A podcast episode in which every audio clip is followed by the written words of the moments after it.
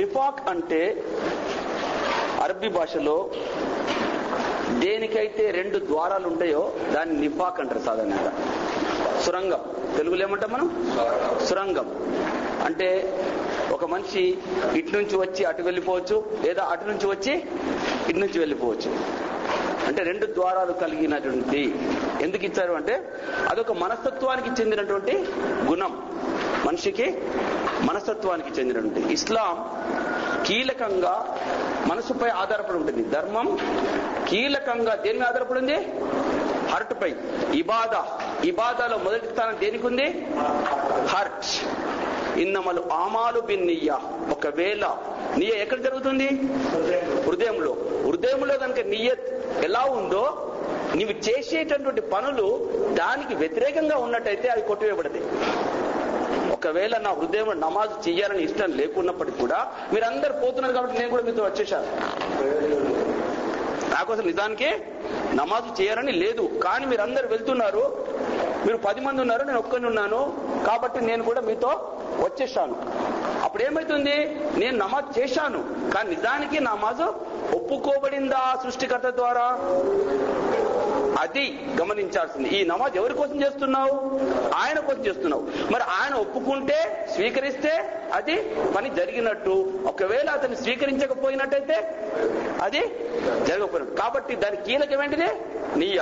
నియ ఎక్కడ ఉంది? హృదయంలో. కాబట్టి ధర్మానికి కీలకమైనటువంటిది, ఇబాదాకు అంటే ఆరాధనకు కీలకమైన ప్రదేశం హృదయం. ఒకవేళ హృదయంలో సాధారణంగా మనం చదివాము, మన ఇది ఫేత్ ఏదైతే ఉందో, విశ్వాసం, మొట్టమొదటి విశ్వాసం అంతా కూడా ఎక్కడుంది? హృదయంలో ఉంది. విశ్వాసం హృదయంలో ఉంటుంది. కాబట్టి ఇది ఒక మనస్తత్వం. నిఫాఖ్ అంటే ఒక మనస్తత్వానికి చెందినటువంటి జ్ఞానం. ఒకవేళ ఒక మనిషి ఈ యొక్క దీనికి నిఫాకు గురి అయితే సాధారణంగా తప్పుడు. అయితే ధర్మములు ప్రజల్లో అల్లా సుబ్హానాహు తాలా 3 వర్గాలుగా విభజించాడు. ధర్మంలో ఉన్నవారిని, అంటే ధర్మంలో కాదు, ప్రజల్లో 3 భాగాలుగా విభజించినట్టాడు. ప్రజల్ని ఎన్ని భాగాలు విభజించాడు? 3 భాగాలుగా. ఒక భాగం, తర్వాత రెండో భాగం, మూడవ భాగం వర్ణించాడు. సూర బక్రాలో దీనికి సంబంధించినటువంటి సూర బక్రాలో ఇలా ఉంది, నేను చదువుతాను. మొట్టమొదటి ఇచ్చాడు అంటే ఖురాన్ మన మొదలు పెడుతూనే ఈ యొక్క వర్గం గురించి చెప్తూ వచ్చాడు. సూర బక్రాలో ఫస్ట్ ఆయా తర్వాతనే ఒక్క కొంచెం చూసినట్టయితే అలీఫ్, అఊదు బిల్లాహి మిన షైతానిర్ రజీం, బిస్మిల్లాహిర్ రహమానిర్ రహీం, అలీఫ్ లామ్ మీమ్. ఇది అల్లాహ్ గ్రంథము, ఇందులో ఏ మాత్రము సందేహము లేదు. అల్లాహ్ భీతి కల వారికి ఈ గ్రంథము మార్గదర్శకం. వారు అగోచర విషయాలను విశ్వసిస్తారు. ఎవరు? అగోచర విషయాలను విశ్వసించే వాళ్ళు ఎవరు? విశ్వాసులు. నమాజును స్థాపిస్తారు. మేము ప్రసాదించిన దాని నుండి ఖర్చు చేస్తారు. మేము నీపై అవతరింపజేసిన ఈ ఖురాన్, నీకు పూర్వం అవతరింపజేసిన గ్రంథాలను విశ్వసిస్తారు. పరలోకాన్ని దృఢంగా నమ్ముతారు. ఇలాంటి వారు తమ ప్రభు తరపు నుండి రుజుమార్గంలో ఉన్నారు. ఏమని చెప్తున్నాడు? ఎవరైతే ఇలా నమ్ముతారో వారు రుజుమార్గంలో ఉన్నారు అంటే ముస్లిమ్స్. ఇది ఫస్ట్ కేటగిరీ.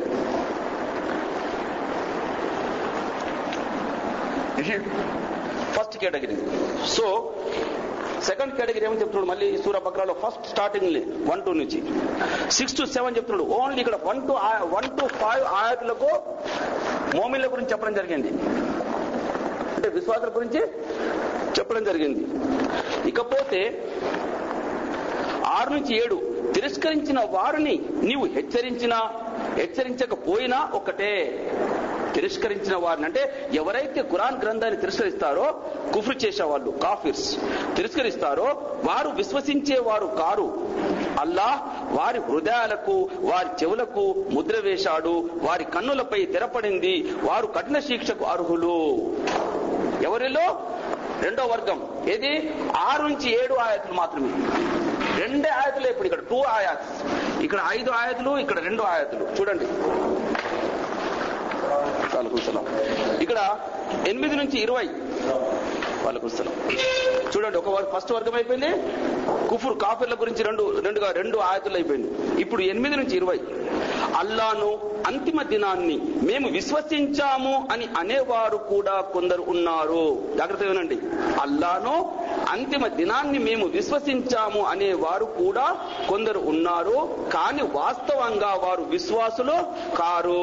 అల్లాను విశ్వాసులను వారు మోసం చేస్తున్నారు, కానీ యథార్థంగా వారు తమను తాము తప్ప మరెవరిని మోసం చేయటం లేదు. అయితే ఈ విషయాన్ని వారు గ్రహించడం లేదు. వారి హృదయాలకు ఒక రోగం పట్టుకుంది, అల్లాహ్ ఆ రోగాన్ని మరింత అధికం చేశాడు. వారు చేసే ఈ అబద్ధానికి గాను వారికి వ్యధాభరితమైన శిక్ష పడుతుంది. అవనిలో కల్లోలాన్ని రేకెత్తించకండి అని వారితో అన్నప్పుడల్లా వారు మేము సంస్కర్తలను మాత్రమే అని అంటారు. జాగ్రత్త, వాస్తవంగా వారు అసలు కల్లోలాన్ని సృష్టించారు, కానీ వారు గ్రహించడం లేదు.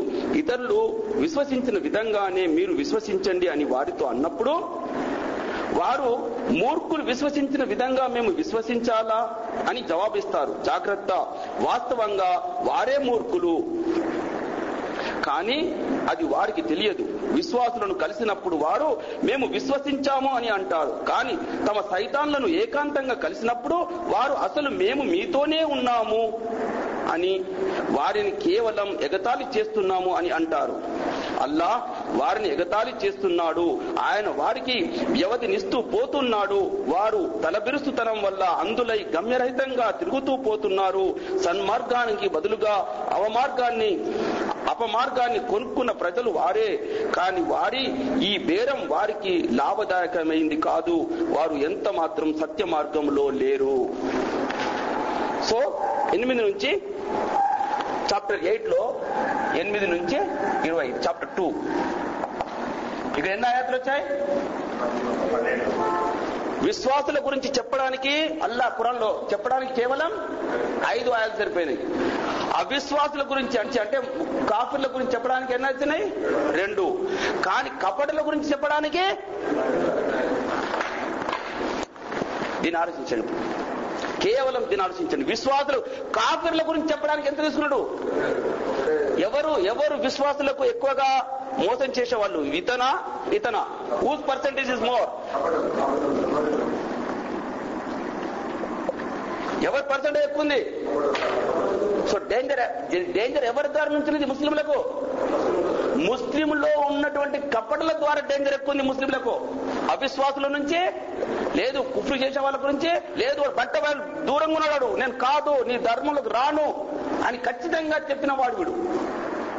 కానీ మనలో ఉన్నారు చూశావా, విశ్వసించామని చెప్తూ ఉంటారు, కానీ నిజానికి అల్లాను అంతిమ దినాన్ని విశ్వసించలేదు. వారు మనలో ఉంటారు, వీళ్ళు మొత్తం కలిసే ఉంటారు. ఇక్కడ దీస్ 2 గ్రూప్స్. సో మన వర్గం లోపల కపటంలో ఉన్నారు, వారి గురించి తీవ్రంగా చెప్పడం జరిగింది. 12 ఆయతుల్లో వివరించడం జరిగింది. అల్లా విశ్వాసుల గురించి 5 ఆయతులు విశ్వసిస్తే అసలు 3 ఆయతులు ఇక్కడ అలిఫ్ లామ్ మీమ్ అవన్నీ తీసేస్తే 3 ఆయతులు. అసలు నిజానికి విశ్వాసుల గురించి చెప్పింది 3 ఆయతులే, కానీ 12 ఆయతులు మాత్రం అవిశ్వాసుల గురించి చెప్పడం జరిగింది. జాగ్రత్త, ఈ రోజు మనం కపటల గురించి చెప్పడం జరిగింది. ఈ రోజు నిఫాఖ్ అనేది కేవలం కపటల గురించే మనం చదవబోతున్నాం. అంటే కపటలు అంటే ఎవరో కాదు, ముస్లింల మధ్య మనమే చూసుకొని మొట్టమొదటి నేను కపటున్నా అనే దాన్ని మొట్టమొదటి చూసుకోవాలి. నేను ముస్లింలో ఉంది ఇది, ఈ రెండు కూడా ముస్లింలో ఉంది. నేను కపటున్నా అని చూసుకోవాలి, రోజు చూసుకోవాలి. ఒకవేళ ఆ కపటుకున్న లక్షణాలు కనుక నాలో ఉన్నట్టయితే పాముకు విషం తీసినట్టు తీసివేసేసుకోవాలి దాన్ని, అప్పుడే నువ్వు విశ్వాసవి కాగలుగుతావు. జాగ్రత్త, కేవలం ముస్లింలు అన్నంత మాత్రాన, నేను విశ్వసించాను అన్నంత మాత్రాన హృదయంలో దాగి ఉన్నటువంటి విశ్వాసం ఎలా ఉందో దాన్ని చూసుకోవాలి.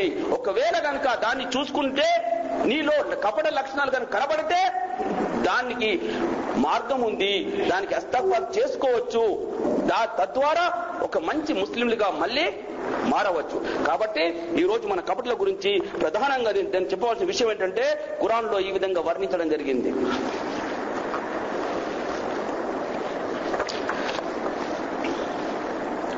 ఖురాన్ లో మళ్ళీ అదే ఇప్పుడు కపటల్లో నిశ్చయంగా తిరుగుబాటుదారులు మరియు మూర్ఖులు మొండితనం వారు అన్నట్టు. అంటే సాధారణంగా కపటలు ఏదైనా చెప్తే ఉంటే వింటారు, కానీ హృదయంలోకి ఎక్కించుకోరు, హృదయంలోకి ఎక్కించుకో, దాని మీద ఆమీన్ అనరు. అంటే ఏదైనా విశ్వాసం వస్తే దాన్ని పట్టుకోరు, సరి అయినటువంటి విధానాన్ని పట్టుకోరు. ఎందుకంటే జారుడు బండ మీద ఉంటారు, ఏ అవకాశం వస్తే అటో వెళ్ళడానికి.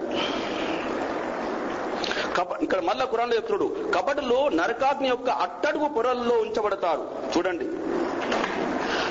నరకం ఏడు వర్గాలకు విభజించబడింది. ఎన్ని? 1, 2, 3, 4, 5, 6. ఇది అట్టడుగుది 7. మంట వస్తుంటే ఎక్కడెక్కుంటదండి? వచ్చేదక్క ఇక్కడ నుంచి ఈ భాగంలో పెట్టారట కపటుల్ని. ఎవరు? ముస్లింలుగా చెప్పబడేవారు, భూమి మీద ముస్లింలుగా చెప్పబడేవారు. కానీ ఆ రోజున, అంతిమ దినం రోజున అల్లా వారికి శిక్ష ఏ విధంగా వేస్తున్నాడు?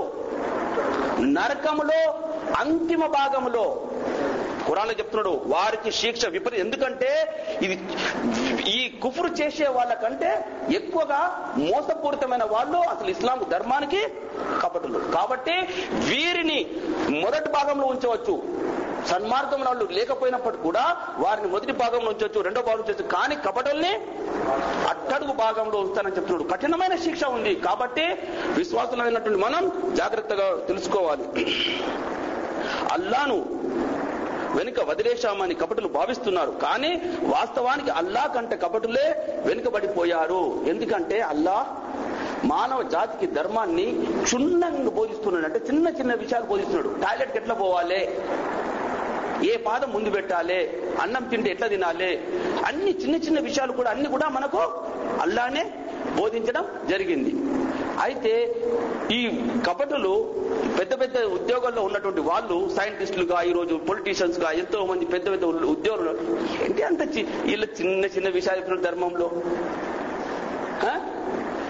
వాటి గురించి లా ఇలాహ ఇల్లల్లా చెప్పండి, దిగరల్లా ఏమొస్తుంది అనే విషయాలకు చిన్నవిగా తీసుకుని మేము ఎంతో పెద్ద ఉద్యోగాలు ఉండి పెద్ద పెద్ద బ్యాంకుల్లో మేనేజర్లుగా దీనిగా దానిగా పనిచేస్తూ డబ్బులు హోదా వచ్చేసిందని చెప్పేసి వారు చిన్నవిగా తీసుకున్నారు. ధర్మంలో ముస్లింలు పాటించే వాటిని చిన్నవిగా తీసుకుని వాళ్ళు అహంకారానికి గురై వారు తిరస్కరించారు. హృదయంలో, బయట తిరస్కరించలే, హృదయంలో తిరస్కరించారు. కాబట్టి వారు కపటులైపోయారు.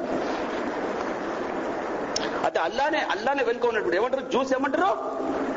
అల్లా చేతులు కట్టివేయబడ్డాయి, పిసినారైపోయి ఉండాలి అంటాడు. మా దగ్గర డబ్బు బాగుంది, బ్యాంకుల నిండా ఆస్తి మా దగ్గర ఉంది, IMF బ్యాంకు మా దగ్గరే ఉంది, కోట్లాది కోట్ల ఆస్తి, ప్రపంచంలో ఆస్తి అంతా కూడా మా దగ్గర ఉంది, ప్రపంచంలో ఉన్న బ్యాంకులన్నీ మావే. అసలు నిజానికి బ్యాంకులు స్టార్ట్ చేసింది యహూదీ వర్గమే. కాబట్టి వాళ్ళు ఏమంటారు? ఇప్పుడు అల్లా చేతులు కట్టివేయబడి ఉన్నాయి, మోమిన్లారా మీకు ఏమైనా అన్నం దొరుకుతుందా? గరీబీ ఉన్నారు, చూసిందా, మీ దగ్గర అల్లా ఉన్నాడు అంటున్నారు. కానీ ఆస్తి మా దగ్గర ఉంది, మీరు పతీర్లా ఉన్నారు. కాబట్టి మీ అల్లా పిసినారి వాడు. మేము చూడు దాన ధర్మాన్ని చేస్తున్నాడు. బిల్ గేట్స్ 80 బిలియన్స్ దానం చేసాడు. వారెన్ బఫెట్ 40 బిలియన్స్ దానం చేసేసాడు. ఎవరైనా మనం దానం చేసినామా? $40 బిలియన్ బిల్ గేట్ దానం చేసినట్టుగా ఎవరైనా దానం చేసినామా? చేయలేదు. అక్కడ అదే చెప్తున్నాడు. యహూది ఏమంటున్నాడు ఇక్కడ? అయ్యాలి వాళ్ళ అల్లా పిసినారంతో వెనుకబడి ఉన్నాడు. ముస్లింలకు అసలు మోమిన్లకు అసలు డబ్బులు, ఆహారం ఏది ఇస్తున్నాడు? మా మీద ఆధారపడి ఉన్నారు. ఏదైనా అవసరం వస్తే అమెరికా మైగ్రేషన్ చేస్తాం, ఏదైనా అవసరం వస్తే ఇంకెక్కడికైనా మైగ్రేషన్ చేస్తాం. కానీ వాళ్ళు మన దేశానికి మైగ్రేషన్ వస్తున్నారా? లేదు. అంటే వాళ్ళు చెప్పే విధానం ఏంటంటే మీ అల్లా పిసినాటి వాడు, వెనుకబడి ఉన్నాడు, మేము ముందున్నాం, వాళ్ళ ఆలోచన. కానీ నిజానికి మన పేదతనం కానీ ధనం కానీ అల్లా అదొక పరీక్ష మార్గంగా ఎంచుకున్నాడు. కానీ పేదవారిగా ఉంచడం అల్లా కోసం. ప్రపంచంలో ఉన్న వాళ్ళందరూ కూడా వారికి ధనం ఇవ్వాలనుకున్నట్టయితే ఇవ్వలేరు, చిల్లి గవ్వ కూడా ఇవ్వలేరు అల్లా తలచినంత వరకు. లేదా వారిలో ఉన్న ఆస్తిని ఎవరైనా తొలగించాలనుకున్నట్టయితే ప్రపంచం మొత్తం తొలగించాలనుకున్నా అది తొలగించలేరు అల్లా మన దానికి అనుమతించే వరకు. కాబట్టి పేదతనం కానీ ధనంలో ఉండడం కానీ అల్లా మనకు పెట్టినటువంటి పరీక్ష విధానం. అంతేకాని అల్లా తలుచుకుంటే మొత్తం మొత్తం అక్కడ ఏవైతే ఉన్నాయో అన్ని వస్తాయి. స్వర్గ వనాలకు వెళ్తే అక్కడ సుఖమైనటువంటి జీవితం మనకుందా? ఈ దౌర్భానికి ఉంటుందా? ఎవరికుంది? శాశ్వతమైన జీవితం ఉంది. ఇక్కడ 60 సంవత్సరాలు మంచి ఎంతో ఆనందంగా జీవిస్తారు కావచ్చు. ఇక్కడ కోటాను కోట్ల జీవితం, లెక్క లేనన్ని సంవత్సరాలు అక్కడ మరి ఎవరు జీవిస్తారు? వీడా వారా వీరా? ముస్లింలు కాబట్టి దాన్ని విశ్వసించారు, అగోచర విషయాలను విశ్వసించారు. కాబట్టి అల్లాహ్పై పూర్తి విశ్వాసంతో ఒకరోజు తప్పకుండా స్వర్గ వనాలలోకి వెళ్తాము. అక్కడ బంగారు కంకణాలు తొడగబడతాయి, పట్టు వస్త్రాలు తొడగబడతాయి, అందమైన కన్యలు ఇవ్వబడతారు, ఉయ్యాల్లాంటి జంపాలలో తిరుగుతూ ఉంటారు, రాజులుగా టీవీలుగా చూస్తూ నరకం వైపు చూస్తూ ఉంటారు. వాళ్ళు కింద వాళ్ళు బొబ్బోలు పెట్టుకుంటూ ఏడుస్తూ ఉంటారు వాళ్ళు. సో ప్రాపంచిక జీవితం కేవలం ఒక పరీక్ష విధానం. ఒక పరీక్ష సమయంలో సంవత్సరం మొత్తం మనం ఎగ్జామ్ క్లాస్ లో చదువుకున్నది, పరీక్ష రాయడానికి పెడితే ఎంత టైం ఇస్తాడు? 3 గంటలు. సంవత్సరం మొత్తం చదివాము, ఎన్నో గంటలు చదివితే ఆ రోజు పరీక్ష కేవలం గంట కావచ్చు, 3 గంటలు కావచ్చు. కాబట్టి ఈ 3 గంటల ఈ ప్రాపంచిక జీవితం శాశ్వతమైనటువంటి అక్కడ ఉండేటువంటి జీవితాన్ని కోల్పోకూడదు. నిఫాఖ్ లోకి మనము రావద్దు. అల్లాను విశ్వాసులను వారు మోసం చేస్తున్నామని అనుకుంటున్నారు, కానీ యథార్థంగా వారు తమని తాము తప్ప మరెవరిని మోసం చేయడం లేదు, అయితే ఈ విషయాన్ని వారు గ్రహించడం లేదు అన్నాడు. దీంట్లో 2 రకాలు వచ్చాయి. మీకు పుస్తకం తీసుకోండి, దీనిలో నిఫాఖ్ లో 2 రకాలు ఉన్నాయి. ఒకటి కపటత్వంలో రకాలు, కపటత్వం 2 రకాలుగా విభజించబడింది, మొదటి రకం రెండో రకం. మొదటి రకం ఏంటిది? సిద్ధాంతపరమైన కపటత్వం, డాక్ట్రిటోనియల్ ప్రొసీజర్ అంటే ఇంగ్లీష్ లో, తెలుగులో సిద్ధాంతపరమైన కపటత్వం. రెండో రకం ఆచరణాత్మక కపటత్వం. అంటే సిద్ధాంతపరమైనటువంటి కపటత్వము ఏంటిదంటే వారు ఒక విధానాన్ని తయారు చేసుకుని దాన్ని అనుసరిస్తూ ఉంటారు. వారు విధానం హృదయంలో జరిగిపోయింది, వీరితో కలిసి ఉండాలే కానీ వీరు ఆచరించే విధానం ఆచరించవద్దు. అంటే వాళ్ళు మొట్టమొదటినే నిర్ణయం చేసుకుంటారు హృదయంలో. ఒక ముస్లిం రాజ్యం వచ్చేసిందండి, మదీనాలో ప్రవక్త సల్లల్లాహు అలైహి వసల్లం వచ్చేసిన తర్వాత మక్కాలో ఉన్నప్పుడు ప్రవక్త సల్లల్లాహు అలైహి వసల్లం ముస్లింలు తక్కువ మంది ఉండి అవిశ్వాస కుఫ్రు చేసేవాళ్ళు ఎక్కువ మంది ఉండి, కాబట్టి ప్రవక్త సల్లల్లాహు అలైహి వసల్లం ఖురాన్ యొక్క ధర్మాన్ని పూర్తిగా అక్కడ అమలు చేయలేకపోయారు ప్రజల్లో. అదే ప్రవక్త సల్లల్లాహు అలైహి వసల్లం మదీనాకు వెళ్ళిన తర్వాత మదీనాలో ముస్లింల సంఖ్య ఎక్కువగా ఉంది, అవిశ్వాసుల సంఖ్య తక్కువగా ఉంది. కాబట్టి అక్కడ మొట్టమొదటి వెళ్ళిన వెంటనే వారితో ఒడంబడిక చేసుకోవడము, ఇస్లాం రాజ్యాన్ని అక్కడ స్థాపించడం జరిగింది. మదీనాలో వెళ్తేనే జ్యూస్ తో ఒడంబడిక, మిగతా వర్గాలతో ఒడంబడిక అయిపోయింది. ఏమని? వారు వీరి యొక్క లీడర్షిప్ నాయకత్వం మీద ఉంటారు, వారు ఎప్పుడు కూడా ఈ ధర్మానికి వ్యతిరేకంగా మాట్లాడరు. కండిషన్ ఏంటిది? మాట్లాడరు. నీ ధర్మం నువ్వు పాటించు, కానీ ఇస్లాం ధర్మం బాగా లేదు అని మాత్రం ఎవరికి చాటించి చెప్పకూడదు, ప్రాపగేషన్ చేయకూడదు. ఇస్లాం బాగా లేదు అని ప్రాపగేషన్ చేయొద్దు, అది కండిషన్ నంబర్ 1. అప్పుడు ఈ యొక్క మదీనాలో ఉన్నటువంటి వర్గం కొంతమంది ఎట్లాగో వీళ్ళ రాజ్యం వచ్చేసింది, ఇక్కడ పూర్తిగా వీళ్ళే ఎక్కువ శాతంలో ఉన్నారు అని కొందరు అరబ్బులే, కానీ అరబ్బులే సాధారణంగా జ్యూస్ రాలేదు, అరబ్బుల్లో ఉన్న కొంతమంది ఏం చేశారు? ఇస్లాం స్వీకరించేశారు. వీరు ఎక్కువ శాతంలో ఉన్నారు, మనం తక్కువ శాతంలో ఉన్నాం, కాబట్టి ఒకవేళ మనం కనుక ఇలాగే ప్రవర్తిస్తే మనం తప్పకుండా నష్టపోతామనే దాంతో వారు పూర్తిగా విశ్వసించామని చెప్పేశారు, కానీ దానికి వారు విశ్వసించలేదు. అది దాని గురించి. అంటే ఎప్పుడైతే నీ రాజ్యం వస్తుందో, ఎప్పుడైతే నీ మెజార్టీ వస్తుందో గ్రామంలో, కొంతమంది మీ యొక్క స్ట్రెంగ్త్ ని చూసేసి ధర్మంలోకి వస్తారు, కానీ లోపల సిద్ధాంతపరం ఏముంది, వాళ్ళ మధ్యన గ్రూపులు ఏముంది, వాళ్ళు ఇస్లాంలో లేము అని ఖచ్చితంగా నిర్ణయం చేసుకున్నారు. కానీ వాళ్ళు బయటికి వచ్చేటప్పుడు ఏమని చెప్పారు? వాళ్ళు కలిసిపోతాము, కానీ నిజానికి మన పని మనం చేస్తూనే ఉండాలి. ఈ రోజు కూడా ఒకసారి నేను ఒక ఇరానియన్ ఇంజనీర్ని కలిశాను, నాకు ఇస్లాం స్వీకరించకంటే ముందు. అయితే అతను ప్రతి జుమ్మనాడు నమాజ్ అవుతుంటే నేను పని చేసే దగ్గరకు వచ్చేది, నేను జుమ్మ రోజు అక్కడ ఏదో పని చేస్తూ ఉంటే అక్కడికి వచ్చేది. ఏంటి ఇతను, నాకు అనుమానం వచ్చేది, ఇతను జుమ్మ అక్కడ ఖుత్బా అవుతుంది మాధవకు వస్తున్నాడు ఇతను. తీరా కొన్ని రోజుల తర్వాత నేను అతను senior bin Laden engineer, so తీరా అతన్ని అడిగితే is from Iran, so but Iran లో కాకుండా ఇప్పుడు ఇరాక్ లో ఉంటున్నాడు అతను. తీరా అతను కొన్ని రోజుల తర్వాత కనుక్కుంటే అతను ఈవెన్ ఫ్రైడే నాడు ఇంటికి తీసుకెళ్ళి వాళ్ళ ఇంటికి తీసుకు అన్నం పెట్టింది నాకు లంచ్, అటు జుమ్మా అవుతుంటే అప్పుడప్పుడు ఇంటికి తీసుకెళ్లి లంచ్ రమ్మని చెప్పింది. ఏంటి విశ్వాసం ఇదండి అని తెలుసుకుంటే అతను అగ్ని పూజలు చేసేవాడు, ఇంకా అట్లాగే ఉన్నాడు. దాని ఏమంటారు మజూసి అన్నాడు, బుర్జు బుర్జు something is there word the still call, వాళ్ళు ఇంకా కూడా అగ్నిని అగ్ని పూజారు ఇంకా. But his name is Adil. Adil అంటే ఎవరు? అల్లాహ్ యొక్క పేరు ఆదిల్. అలా ఇంట్లో అన్ని ముస్లింల పేర్లే. సో అతను నాకు చెప్పేది లాస్ట్ ఏంటి నువ్వు నమాజ్కు పోతే వెళ్తలేవు అని చెప్తే, నిజానికి మేమంతా అగ్ని పూజారులం, చాలా నిజమైంది, ఇదంతా అబద్ధం అని చెప్పేశాను.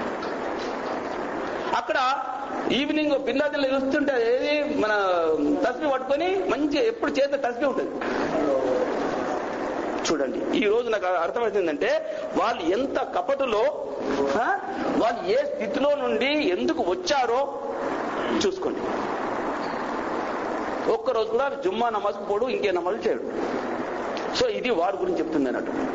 వాళ్ళు ఇరాన్ లో ఇస్లాం వచ్చినప్పుడు వాళ్ళు కూడా ఇస్లాంలోకి వచ్చేశారు, కానీ వాళ్ళు ఇస్లాంని స్వీకరించలేదు. లోపల ఇంకా వారి యొక్క పూర్వంలో చేస్తున్నటువంటి పూజలు పునస్కారం చేస్తూనే ఉన్నారు, వాటి మీద నమ్మకం ఉంది. పూజలు పునస్కారం చేయకపోయినప్పుడు కూడా నమ్మకం వాటి మీద ఉంది, వీటి మీద లేదు.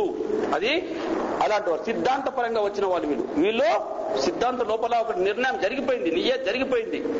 వీరు సిద్ధాంతపరమైనటువంటి వాళ్ళు. ఇంకొక వర్గం ఎటువంటిది? ఆచరణాత్మక, అంటే ముస్లింలో ఉంటారు కానీ కొన్ని అలవాట్లు సరిగ్గా లేవు.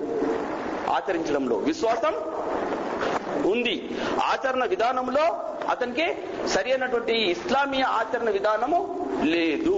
కాబట్టి ఇది రెండో వర్గం. ఓకే, సిద్ధాంతపరమైనటువంటి వర్గం ఇది ఘోరమైన కపటత్వం. ఈ రకానికి చెందిన కపటలు పైకి ఇస్లాం ధర్మంపై విశ్వాసాన్ని మరియు నమ్మకాన్ని చూపుతూ తమలోని అవిశ్వాసాన్ని కప్పి ఉంచుతారు.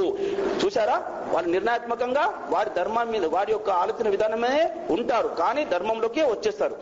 ఈ విధమైన కపటత్వం ఇస్లాం నుండి పూర్తిగా బహిష్కరింపజేస్తుంది. ఈ విధంగా ఎవరైతే ఇస్లాంలోకి వస్తారో అతను చనిపోయిన తర్వాత ఇక్కడ ప్రజల్లో అందరు ముస్లింలుగా చలామణి అవుతున్నప్పటికీ ఇస్లాం నుంచి అల్లా బహిష్కరింపజేశాడు, ఇస్లాంలో లేడు. అతను ఎన్ని మంచి కార్యాలు హజ్జుకు పోయినా నమసలా చేసినా అన్ని బయటకు ఫిజికల్. ఇస్లాం చెప్పాను, ఇస్లాంలో ఉన్న అన్ని ఫిజికలే. నోరుతో ఉచ్చరించడం, సలా చేయడం, తర్వాత ఉపవాసం ఉండడం, జకాత్ ఆ డబ్బులు పంచిపెట్టడం, లేదా హజ్జుకు పోవడం, ఇవన్నీ ఫిజికల్ గా చేసినాయి.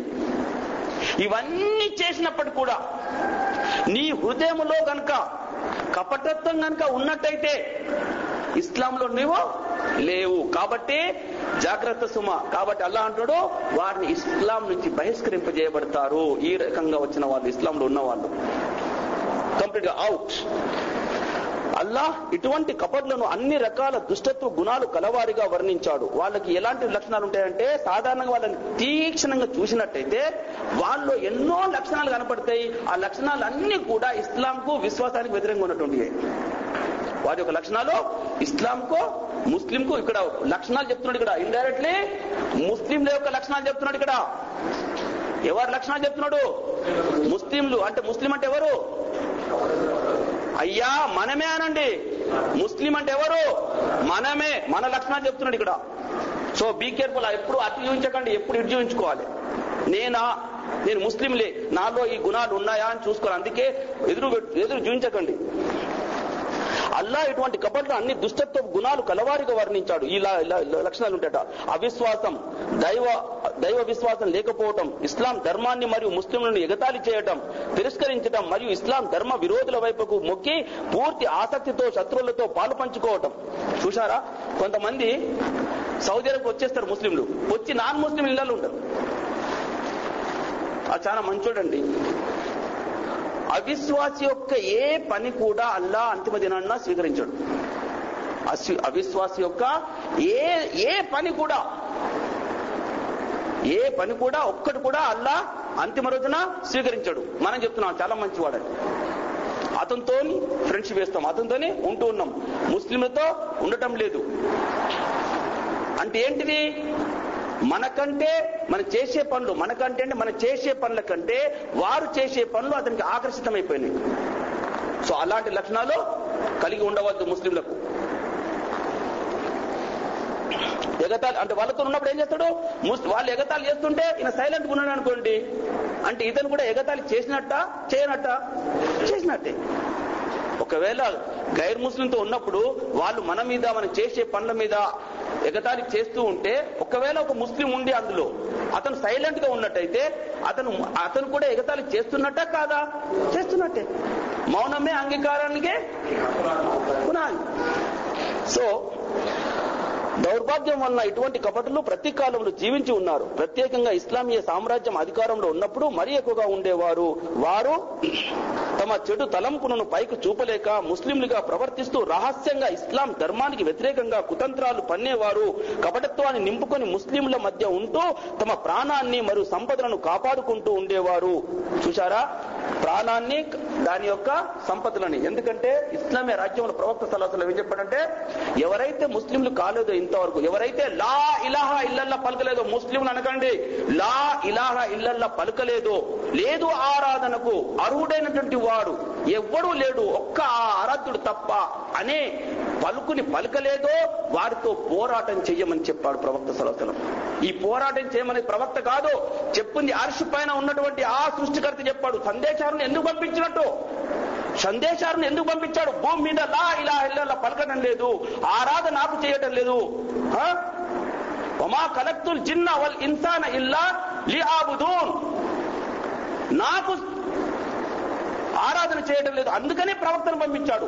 ఆ ప్రవక్త చెబితే ప్రవక్త మాటలు కాదు, ప్రవక్తను పంపించింది అతను కేవలం లా ఇలాహ ఇల్లల్లా గురించి. కాబట్టి అటువంటి వారితో పోరాటం చేయడం ప్రతి ముస్లిం యొక్క ధర్మం. ఎటువంటి పోరాటం? అతనికి అర్థం చేయించాలి, అతను ఖురాన్ గ్రంథాన్ని ఇవ్వాలి, అతను కూర్చోబెట్టాలి, అతను బోధిస్తూ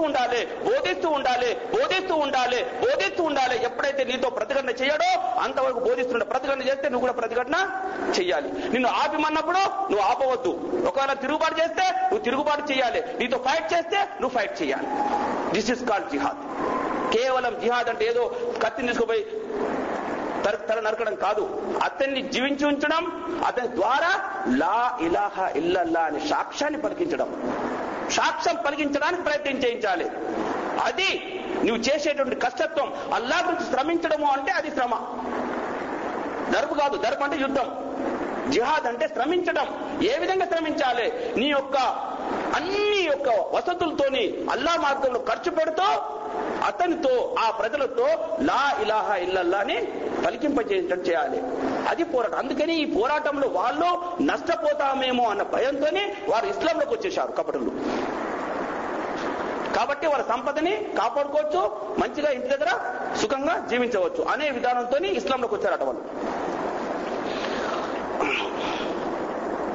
ఇంకా అల్లా తన సందేశహారుల ద్వారా మార్గభ్రష్టత్వం మరియు కఠిన శిక్షల నుండి ప్రజలను కాపాడడానికి ఈ తన దివ్య ఖురాన్ దివ్య సందేశాన్ని మార్గదర్శకంగా పంపాడని సత్యాన్ని కూడా నమ్మరు.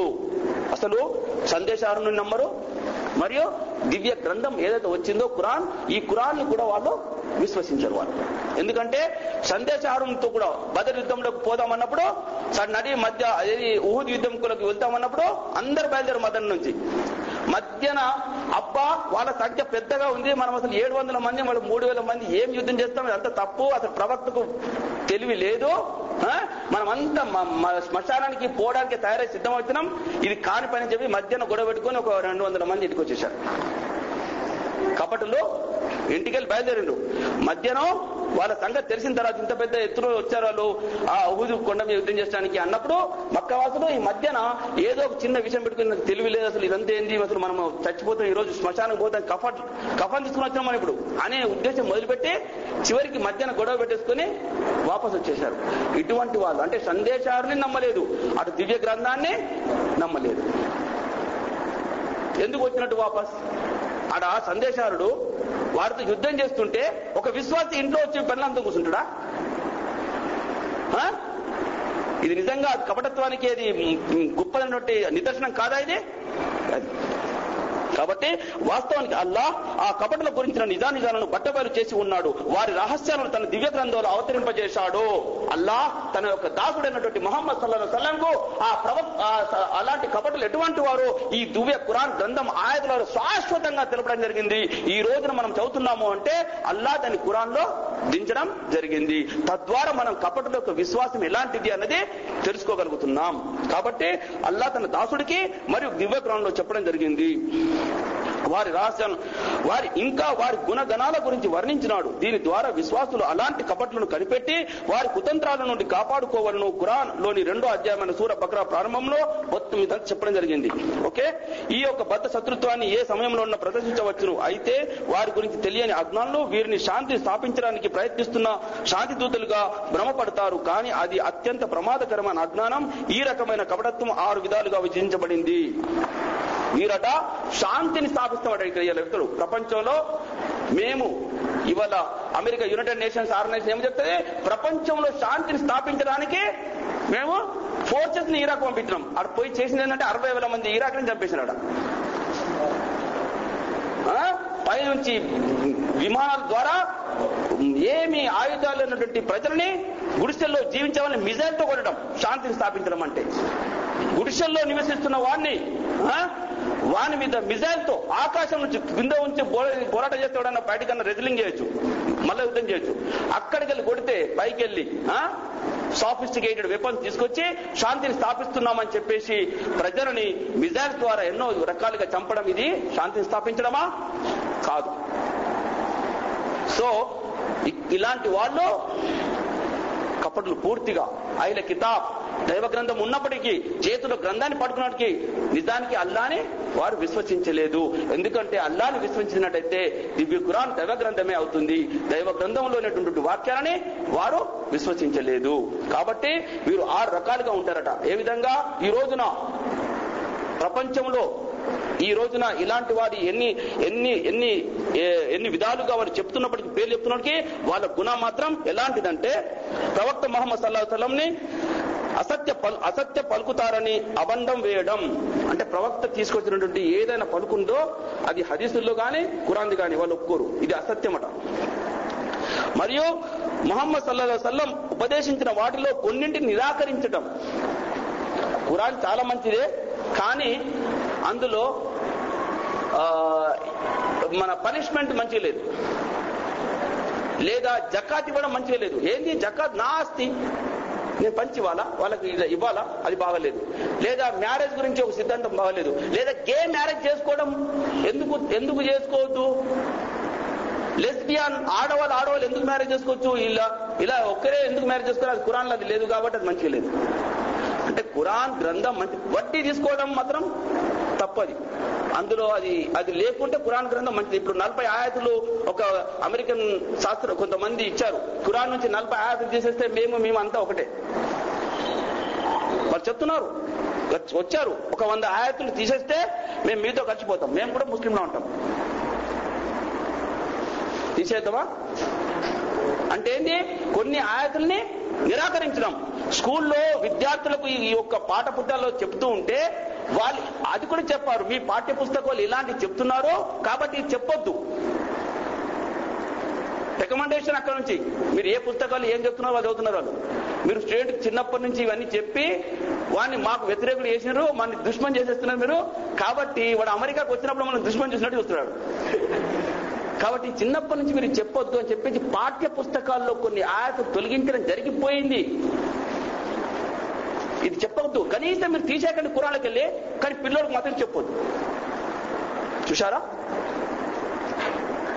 పిల్లోడికి ఇది చెప్పొద్దు. ఎందుకంటే ఇస్లామిక్ స్టడీస్ పుస్తకాల్లో ఇప్పుడు మనం ఎడ్యుకేషన్ లెవెల్లో ఉంటుంది కాబట్టి ఇక్కడ అక్కడ నువ్వు ఖురాన్లో తీసావు కదా తీసేయకు, కానీ అట్లీస్ట్ ఈ పాఠ్య పుస్తకాలు తీసేస్తే నా ప్రాబ్లం ఏముంది? ఖురాన్లో ఉన్నట్టా లేనట్టా? ఉన్నట్టే. వీళ్ళు చెప్పకు అంటే ముస్లింలని నీరు కారిపోయినటువంటి ముస్లింగా చేయడం, అంటే ముస్లింగా స్ట్రాంగ్ ముస్లింగా ఉంచకపోవడం అన్నట్టు. So this is also another danger. అది ఇట్లాంటి చేసే వాళ్ళంతా కూడా కపటులే. ప్రవక్త మహమ్మద్ సల్లల్లాహు అలైహి వసల్లంని అసహించుకోవటం.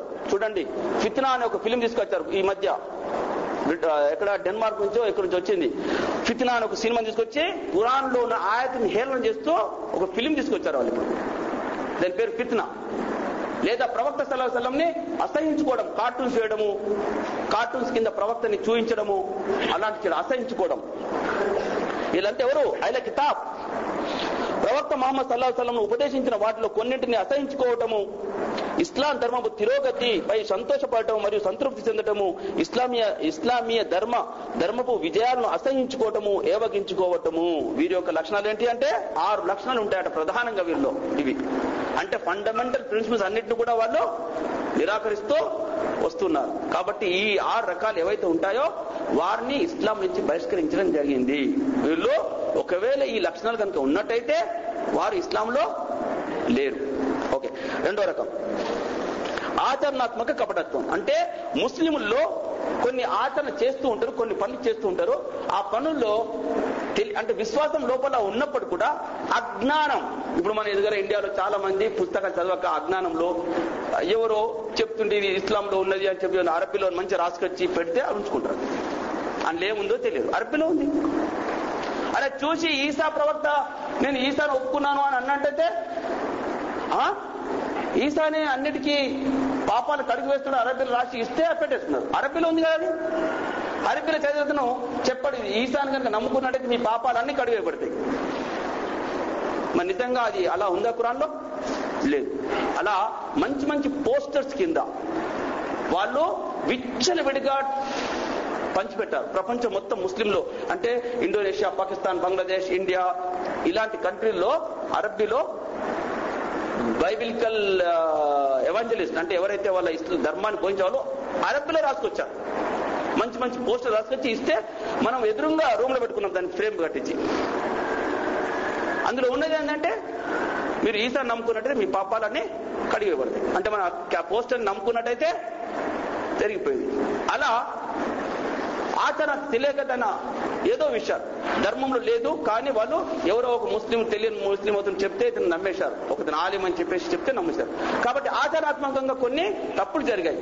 వారు కపటల కిందికి వస్తారా రారా అన్న విషయం తెలుసుకుంటున్నాం.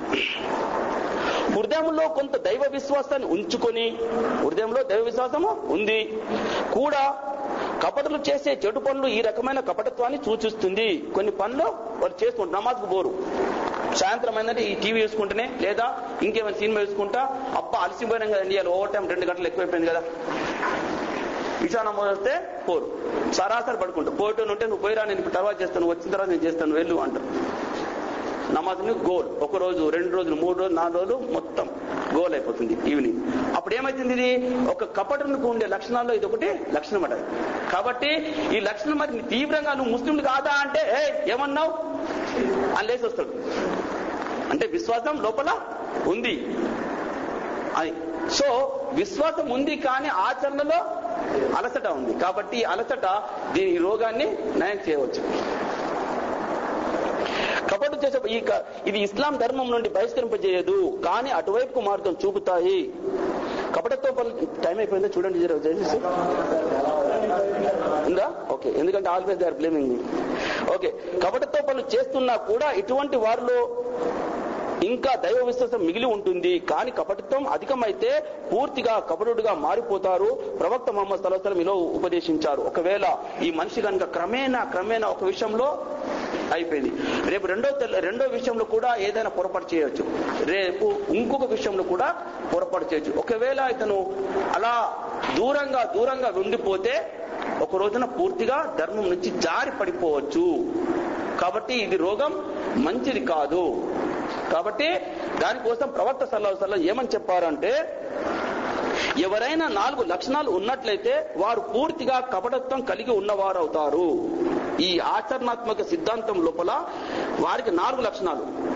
మొట్టమొదటి సిద్ధాంత పరంగా ఉన్న వాళ్ళకు 6 లక్షణాలు ఉన్నాయి అక్కడ. ఓకే, 6 లక్షణాలు వాళ్ళు ఉన్నట్టయితే ఇస్లాంలో లేడు. కానీ 4 లక్షణాలు కనుక ఉండి పూర్తి అయిపోతే వాడు జారిపోతాడు, ఇస్లాం నుంచి జారిపోతుంది. కాబట్టి 4 లక్షణాల లోపల, within, not total 4, within 4 not total four, అందులోకెళ్ళి 1 out of 4 కావచ్చు, 2 out of 4 కావచ్చు, 3 out of 4 కావచ్చు, 4 out of 4 అయితే అవుట్. అర్థమైందే?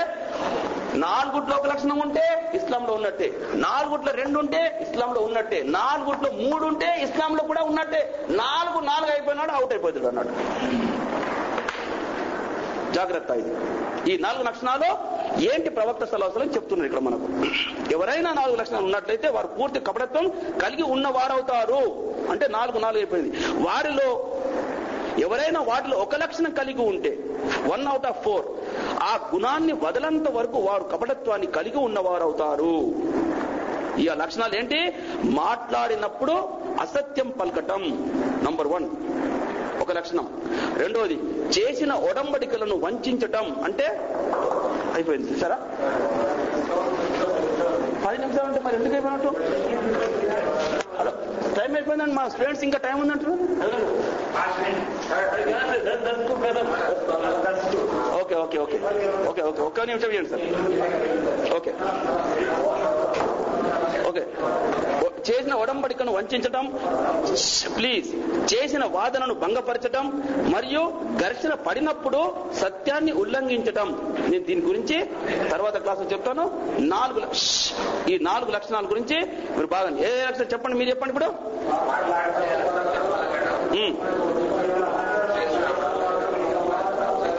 ఓకే 3 ఉల్లంఘించడం. ఈ 4 లక్షణాలు కనుక పూర్తి అయిపోతే వాడు మళ్ళీ కపటత్వంలోకి చేరిపోయినట్టే. ఆఖిర్ దావన్ అల్హమ్దులిల్లాహి రబ్బుల్ ఆలమీన్.